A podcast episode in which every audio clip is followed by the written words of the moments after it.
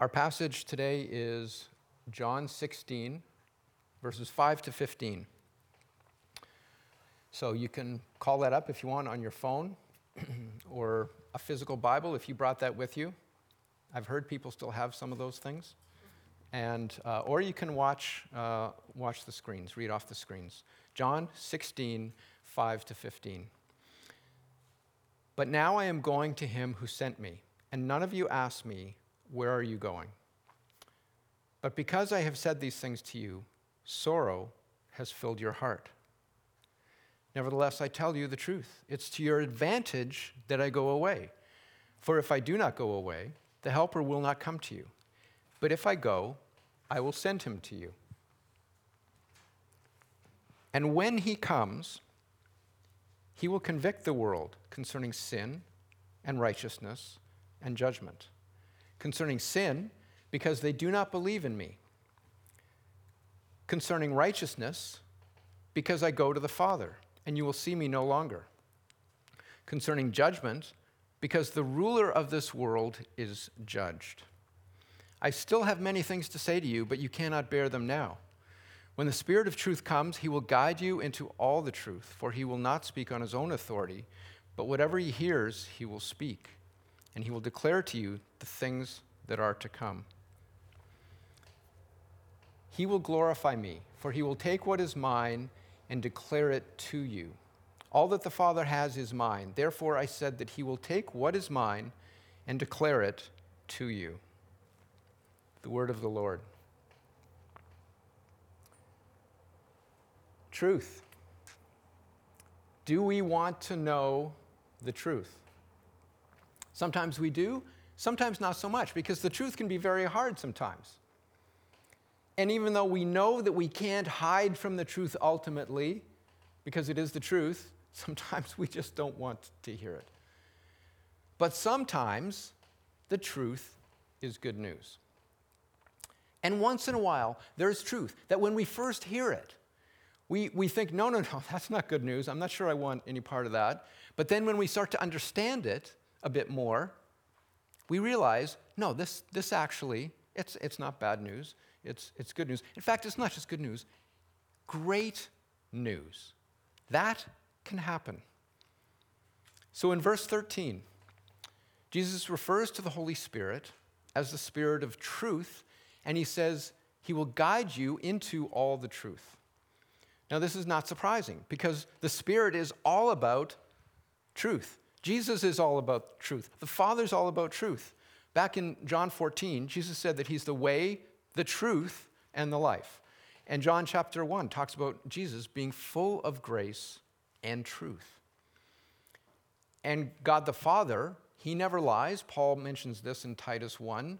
Numbers, it's all through the Old Testament as well. Numbers 23 says, God is not human that He should lie not a human being that he should change his mind? Does he speak and then not act? Does he promise and then not fulfill? No, of course not. Psalm 145 says, The Lord is near to all who call on him, to all who call on him in truth. God's all about truth. But God's truth may not immediately be seen as good news. So, in our passage in John 16, verses 8 to 11, we're told the Holy Spirit, the Spirit of truth, is going to do some things. And it may not sound that good to us at first. Verse 8 says, When he comes, he will convict the world concerning sin and righteousness and judgment. This may not sound so good to us as Robert Morris says, when we hear the words convict and sin and judgment, we don't like the sound of that. It doesn't really hit us the right way. It might actually seem, Robert Morris says, like the Holy Spirit's message is you're not a good person, God's mad at you, He's going to get you. That is not the message of the Holy Spirit. Because the message of the Holy Spirit is the same message as that of Jesus, and Jesus' message is good news. So let's look at what's being said here. So the word convict, I'm almost certain that every one of you, when you hear that word, you are thinking of a courtroom, likely, where you've got an attorney, a prosecuting attorney, who wants to put out evidence to convict the accused, to send the accused to jail. But what the word really means is to convince with solid evidence, compelling evidence. Now, there is also a connotation of showing someone that they are in the wrong about something. And that's how the NIV translates it. When he comes, he will prove the world to be in the wrong about sin, righteousness, and judgment. Now, I have to say, pointing out that someone is wrong about something is not the same at all as a prosecution, prosecuting attorney trying to convict someone and send them away. So, what's being said here is that there is objective truth about the world, about us, about God, and our, hum- and our human condition. And all three God the Father, the, the Son, and the Holy Spirit they all have the same message, and that is that the world is seriously off base in three areas sin, righteousness, and judgment. Now, the world does not believe there is a problem with sin. Basically, you know, our problem, that, yeah, we're, we're not in the greatest situation here as humans, but you know what? We can fix it. That's what some people thought in the, in the 20th century because there had been so many advancements in science, technology, understanding about psychology, all these things, so many advancements. It's just a matter of time before we figure this out. We just need to get people in the right environments, provide the right things, you know, give them more education, have better environments for kids to grow up in. You know, we can reduce poverty. Doing those things are, are great. We want to do those things. But they don't solve the problem of the human heart. We can see that. People are not so optimistic now that we can just fix all our problems. Just look at the, at the state of the world. It's obvious. We still oppress each other, we still attack each other, we don't love each other as ourselves. For all of human history, human beings have been going the wrong way. And the issue is not just a few mistakes that we can correct.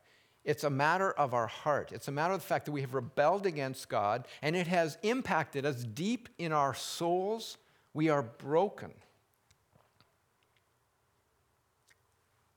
And we need to know this. God's telling us this is the way to walk, and we said, no, we're going the other direction. And we, God needs to tell us this. You know, if we see someone who is about to injure themselves. They don't realize what the situation is. They're about to be seriously hurt. And if we can say something to stop them, we say it. If we don't, it's, it's callous, it's cruel. We want someone to warn us about that. So, why would we think any differently about God? If God doesn't warn us about this truth, He's not doing us any favors. So, I might be dating myself too much with this, but there's an old movie called Planes, Trains, and Automobiles with Steve Martin and John Candy. And so there's one scene where uh, John Candy is driving, Steve Martin's in the, in the passenger seat, and they're driving along. And John Candy looks over and he sees there's another car going the same direction, and they're trying to frantically, he, the windows roll down, they're frantically trying to get their attention. And so he tells Steve Martin, uh, he tells Steve, you know, open your window. So, so opens it down, and the guy is shouting at Steve, you know, you're going the wrong way. And you know what? They are. They didn't realize that there is actually a strip, a median, in between the two cars, and they're going the wrong way down the freeway, headed right for it's, it's middle of the night, so there's not much traffic, but there's, there are going to be cars coming. And they don't realize this. And so Steve Martin turns to John Candy and he says, So he says we're going the wrong way. And John Candy thinks for a second. He says, Well, how would they know where we're going? And Steve Martin says, Yeah, how would they know? They, they weren't open to the truth of their situation. And so Steve Martin, you know, turns back toward the driver. Thank you. You know, you know, the, the, he's, he's a little out there, they think. They're like, who is this crazy guy? And then they nearly die. And the reason they don't die is because it's a comedy, and you know, nothing like that happens in comedies. But it's a serious situation. And when we look at what the other driver did, they did what we want them to do. We, we don't think they're condemning, that driver was condemning them. It was out of love and concern. The Holy Spirit never condemns. He tells us the truth out of love. Jesus said in John 3:17, God did not send the Son into the world to condemn the world, but to save the world through him. And we saw in our passage, verses 13 and 14, the Holy Spirit's message is what Jesus asked him to say. It's the same message. Jesus is not condemning, the Holy Spirit is not condemning. He's our helper, He's on our side. The word parakletos or paraclete, Pastor Jerry has spoken about that word. It, it really has an, has an connotation of, a, of a, someone standing up in court for the defendant, pleading the cause of the defendant. Satan is the accuser, he's the prosecuting attorney. The Holy Spirit is helping the world by showing people that they are in the wrong about sin and about who Jesus is. Those two are connected because Jesus said in verse 9, so the Holy Spirit will talk about sin because the world doesn't believe in me. There's a connection between those two things. To believe in Jesus is to acknowledge who he is, that he's the Son of God, and that he did what he did on the cross, that that had to be done. God himself came down and took my sin because there's no other option. To b- admit that Jesus is who he is and to believe in him is to admit that we have sinned and that we need to repent and turn around and go back to God. That's what repenting is. Realizing you're going in the wrong direction and turning and going back to God. It's because of God's love for us that He shows us we've been going the wrong way. So the Holy Spirit also convinces us about righteousness. Now that word righteous or righteousness, it just it sounds so stuffy, doesn't it? It's old-fashioned and almost meaningless and irrelevant. Two quick things about that word.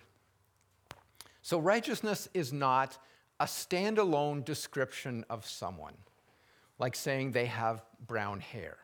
So they have brown hair always in every situation. It doesn't depend on anything or anyone else. That's not what righteousness is in the Bible. Righteousness describes the relationship between two people, that you have you are in right standing with someone else.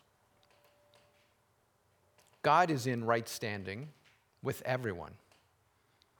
So Tim Keller points out that this, this concept, having right standing, it's not stuffy, it's not irrelevant, it's something we all want every day in our lives with other people. We want to be in right standing with our friends and our family. And if, we're, if, we're, if we do things like, you know, we're, we're unkind, we're rude to our friends, we don't have the same right standing. If we keep it up, we might lose the friendship. And Tim Keller points out, he uses the example of Con Edison in New York, because that's where he is, about the electricity company.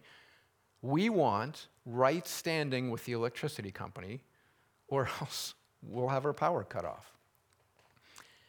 And, you know, with God, because of our rebellion, none of us have right standing with Him. But the world thinks that we do. We're good, most of the world thinks. And to compound the world's error, as Colin Kruse says, the world declared Jesus to not be righteous when we, the world, crucified him. We declare, Jesus, you don't have right standing with the Father.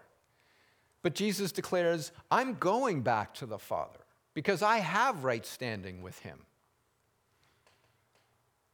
Kruse says the one they declared sinful, Jesus, was vindicated by God when he raised Jesus from the dead and exalted him to his right hand. The counselor will convict or convince the world of its false standards of righteousness. So, Jesus being raised from the dead and exalted to the right hand of the Father proves that he is righteous and that the world's standards, our standards of righteousness, don't cut it. As Leon Morris says, the Spirit shows people, and no one else can do this. He says, it's just in brackets, it's thrown in there. By the way, no one else can do this. That is almost like a sermon in itself. You could unpack that. How much we need the Holy Spirit. No one else can do the things that the Holy Spirit is doing. The Spirit shows people that righteousness is not the acquiring of merit that they think it is. Righteousness before God depends not on their own efforts, but on Christ's atoning work for them. The lie of the world is that we can gain merit with God by what we do.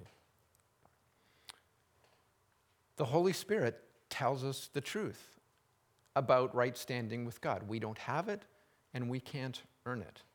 But there's good news.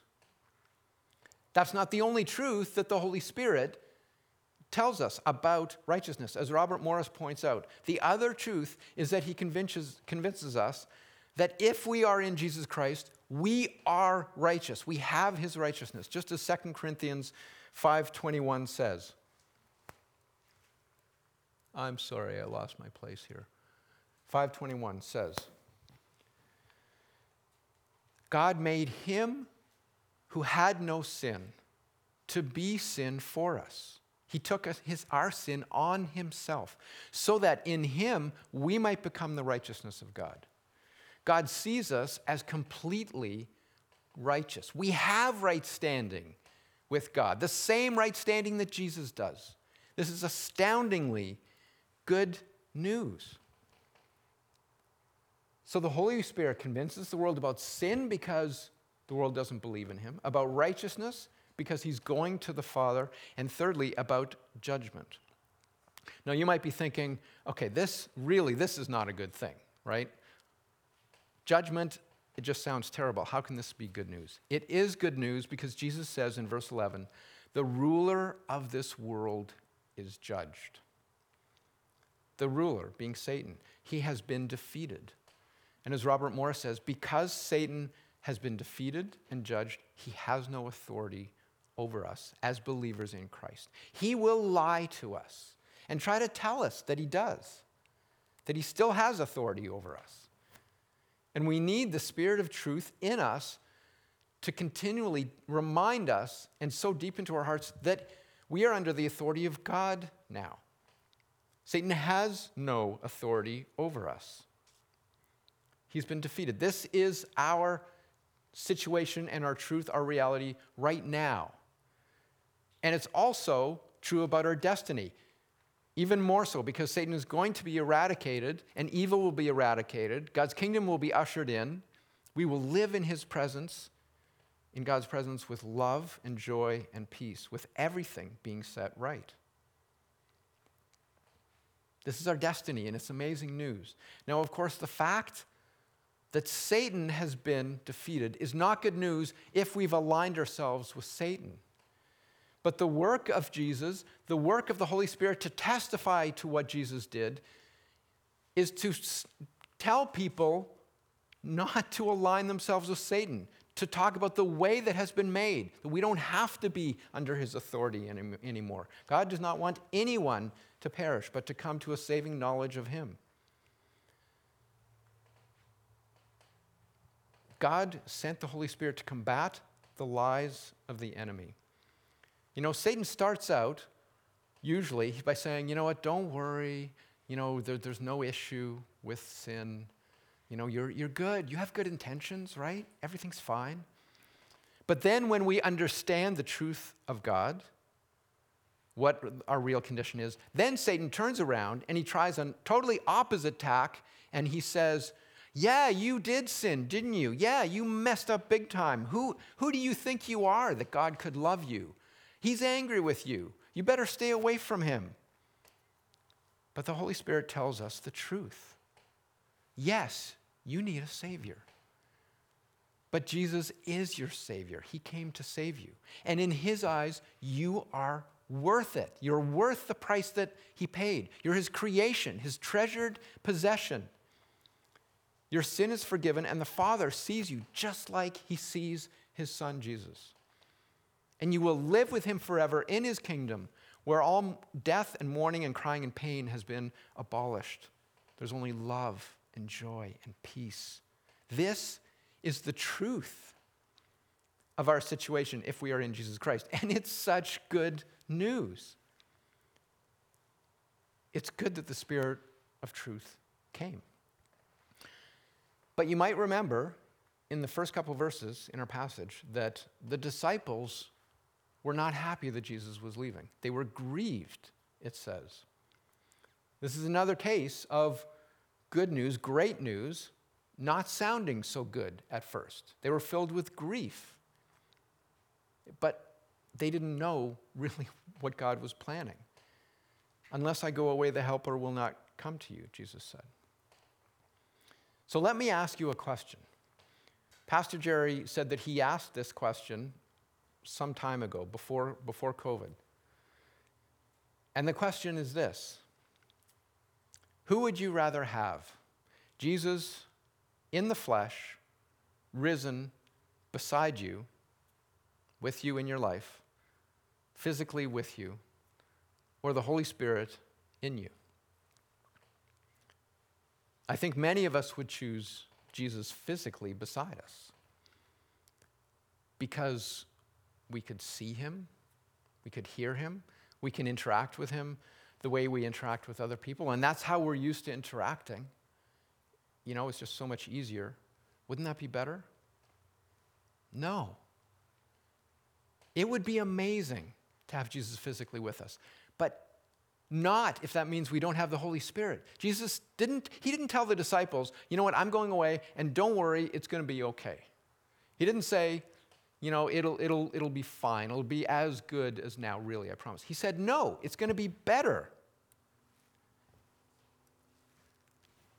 He said in verse 7, it's to your advantage that I go away. It's to your advantage. If I don't go away, he's not going to come. And it's better that he comes, having the Holy Spirit in us. You know why? Because the Spirit of, of truth the Holy Spirit is the Spirit of Jesus. It's not like we don't have Jesus, He is in us. Four times in the New Testament, the Holy Spirit is referred to as either the Spirit of Jesus or the Spirit of Christ. Luke does it in Acts, Paul does it in Romans and Philippians, Peter does it in 1 Peter. They are united, they're one being, they are in complete harmony. The message of the Spirit is the same as Jesus. He speaks what Jesus tells him. Jesus speaks what the Father tells him. The Holy Spirit glorifies Jesus. Jesus glorifies the Father. The Father and the Son send the Spirit to us. They are unified, they are one. We have Jesus in us through the Spirit. You know, I think we imagine sometimes, yeah, but if Jesus were right here beside me, you know, my faith would be stronger, right? I wouldn't doubt. I couldn't doubt. Isn't that better? No. The disciples spent three years with Jesus, listening to his teachers, teaching. Three years seeing him perform miracles. And what happened when he was crucified? They scattered, they fled in terror.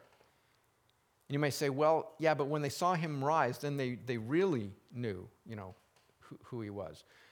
Yeah, they were more convinced, but you know what? Even then, Jesus said, no, don't, don't, don't start going out. You can't do this just because you really know in your head that I, I have risen. Wait for the Holy Spirit.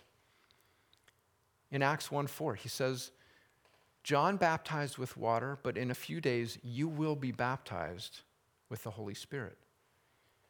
It was only by the power of the Holy Spirit that the disciples became powerful, unstoppable witnesses to the resurrection. Being, con- being convinced that something is true is not all there is to faith. We need God's power to walk it out. Jesus in us is also better because he works in us, he changes us into his image, the, the, giving us more of the fruit of the Spirit love, joy, peace, patience, kindness, goodness, faithfulness, gentleness, self control. The Spirit in us is better than Jesus physically beside us because it's by the Holy Spirit that we experience the presence and love of God. Jesus said in John 14 23 that those who love and obey me, my Father and I, we will come and make our home with them. This is like a taste of heaven. This is a picture of what's going to happen in future, where God dwells with us. And the Father and Son do this through the Holy Spirit. Do we grasp, do we understand how significant it is that God has poured out His Spirit on us as people. John the Baptist spoke about the Messiah coming, he prepared the way. And there were two things that he said characterized Jesus and what he's going to do. He said, Behold, look, the Lamb of God who takes away the sin of the world. Jesus was going to take away our sin. And that's not all. He also said that I baptize with water, but Jesus will baptize with the Holy Spirit. Those are the two things that Jesus does, that he did. And that changed history. There are three main areas, or sorry, eras in history, three periods. You know, we think the world has changed with COVID, and it has. We think the world changed, you know, because of the First and Second World Wars, and it has, and maybe in the past history with empires and things. But nothing compared with the Lamb of God taking away the sin of the world and sending his Spirit. The three eras are before Jesus came, took our sin, and sent his Spirit. All of the history of the Old Testament, God was only present, manifestly present. Yes, he's, he's everywhere, uh, omnipresent, but he's only present in the Holy of Holies, in the temple, in the tabernacle. That's it, with a veil separating. He's holy, separate from the people. The priest, high priest could only go in once a year, and it was a scary affair. Occasionally, God's Holy Spirit would come upon um, prophets. But that's it. We were in the world here, God was in his world, and there's a tiny intersection between those two worlds in the temple. After Jesus came, his spirit can be in us, literally inside of us. And then finally, when God's kingdom comes, he's going to be here with us completely. Sin will be eradicated. We will be united with him even further. There's a real material difference between these eras. I mean, I think we know intuitively it's going to be so radically different when Jesus comes again. It's radically different now from before Jesus came to earth. He's poured out his spirit. You know, Ephesians 3 16 and 17 says, I pray that out of his glorious riches he may strengthen you with power through his spirit in your inner being so that Christ may dwell in your hearts through faith. Jesus is in us by the power of the Holy Spirit. If we want more of Jesus, we want more of his Spirit. It goes on to say in Ephesians, and I pray that you, being rooted and established in love, may have power, power of the Holy Spirit, together with all the Lord's people, to grasp how wide and long and high and deep is the love of Christ and to know this love that surpasses knowledge, that you may be filled to all the measure of the fullness of God. How do you know something that surpasses knowledge? You can't. It's only by the power of the Holy Spirit in us that we can begin to understand the love of God and begin to experience. And that word to know this love, that's not a head knowledge, that's an experiential knowledge. Knowing by experience the love of God. And we experience that by the power of the Holy Spirit. The Holy Spirit is, is not a concept or, or, or an idea that we agree with. And we can know that we have the Holy Spirit in us if we are followers of Jesus Christ, not only because the Bible tells us that it's true. The Holy Spirit's a divine person. We can experience him. And, and through him, the love and presence of God in us. Let's make the most of this amazing time that we live in and ask God for more of His Spirit. If you're not a follower of Jesus Christ, but you're sensing, hey, maybe I was created for more than what this, this world has, and you're sensing that maybe your Creator wants to know you and love you, I encourage you, talk to someone that knows Jesus, or talk to one of the pastors here at Summit. And if you are a follower of Jesus, no matter what experience you've had of the Holy Spirit so far, there is more. There's always more that God wants to give us. More of Himself. That's why He took away the sin of the world, so that we can be with Him intimately in intimate connection. There's always more. If you think, if you don't think you've heard the voice of God, you, you have, if you're a believer, you have been moved in that direction. And he, he whispers to us, we just, we need, we need to be still and listen and expect him to speak because he wants to be with us, to commune with us, to sow down into the depths of our soul and our spirits how much he loves us and the truth about him and our situation. The Spirit of truth is an amazing gift. It's God Himself. Let's celebrate that God gives Himself to us. Let's ask for more of Him in our lives. Will you pray with me?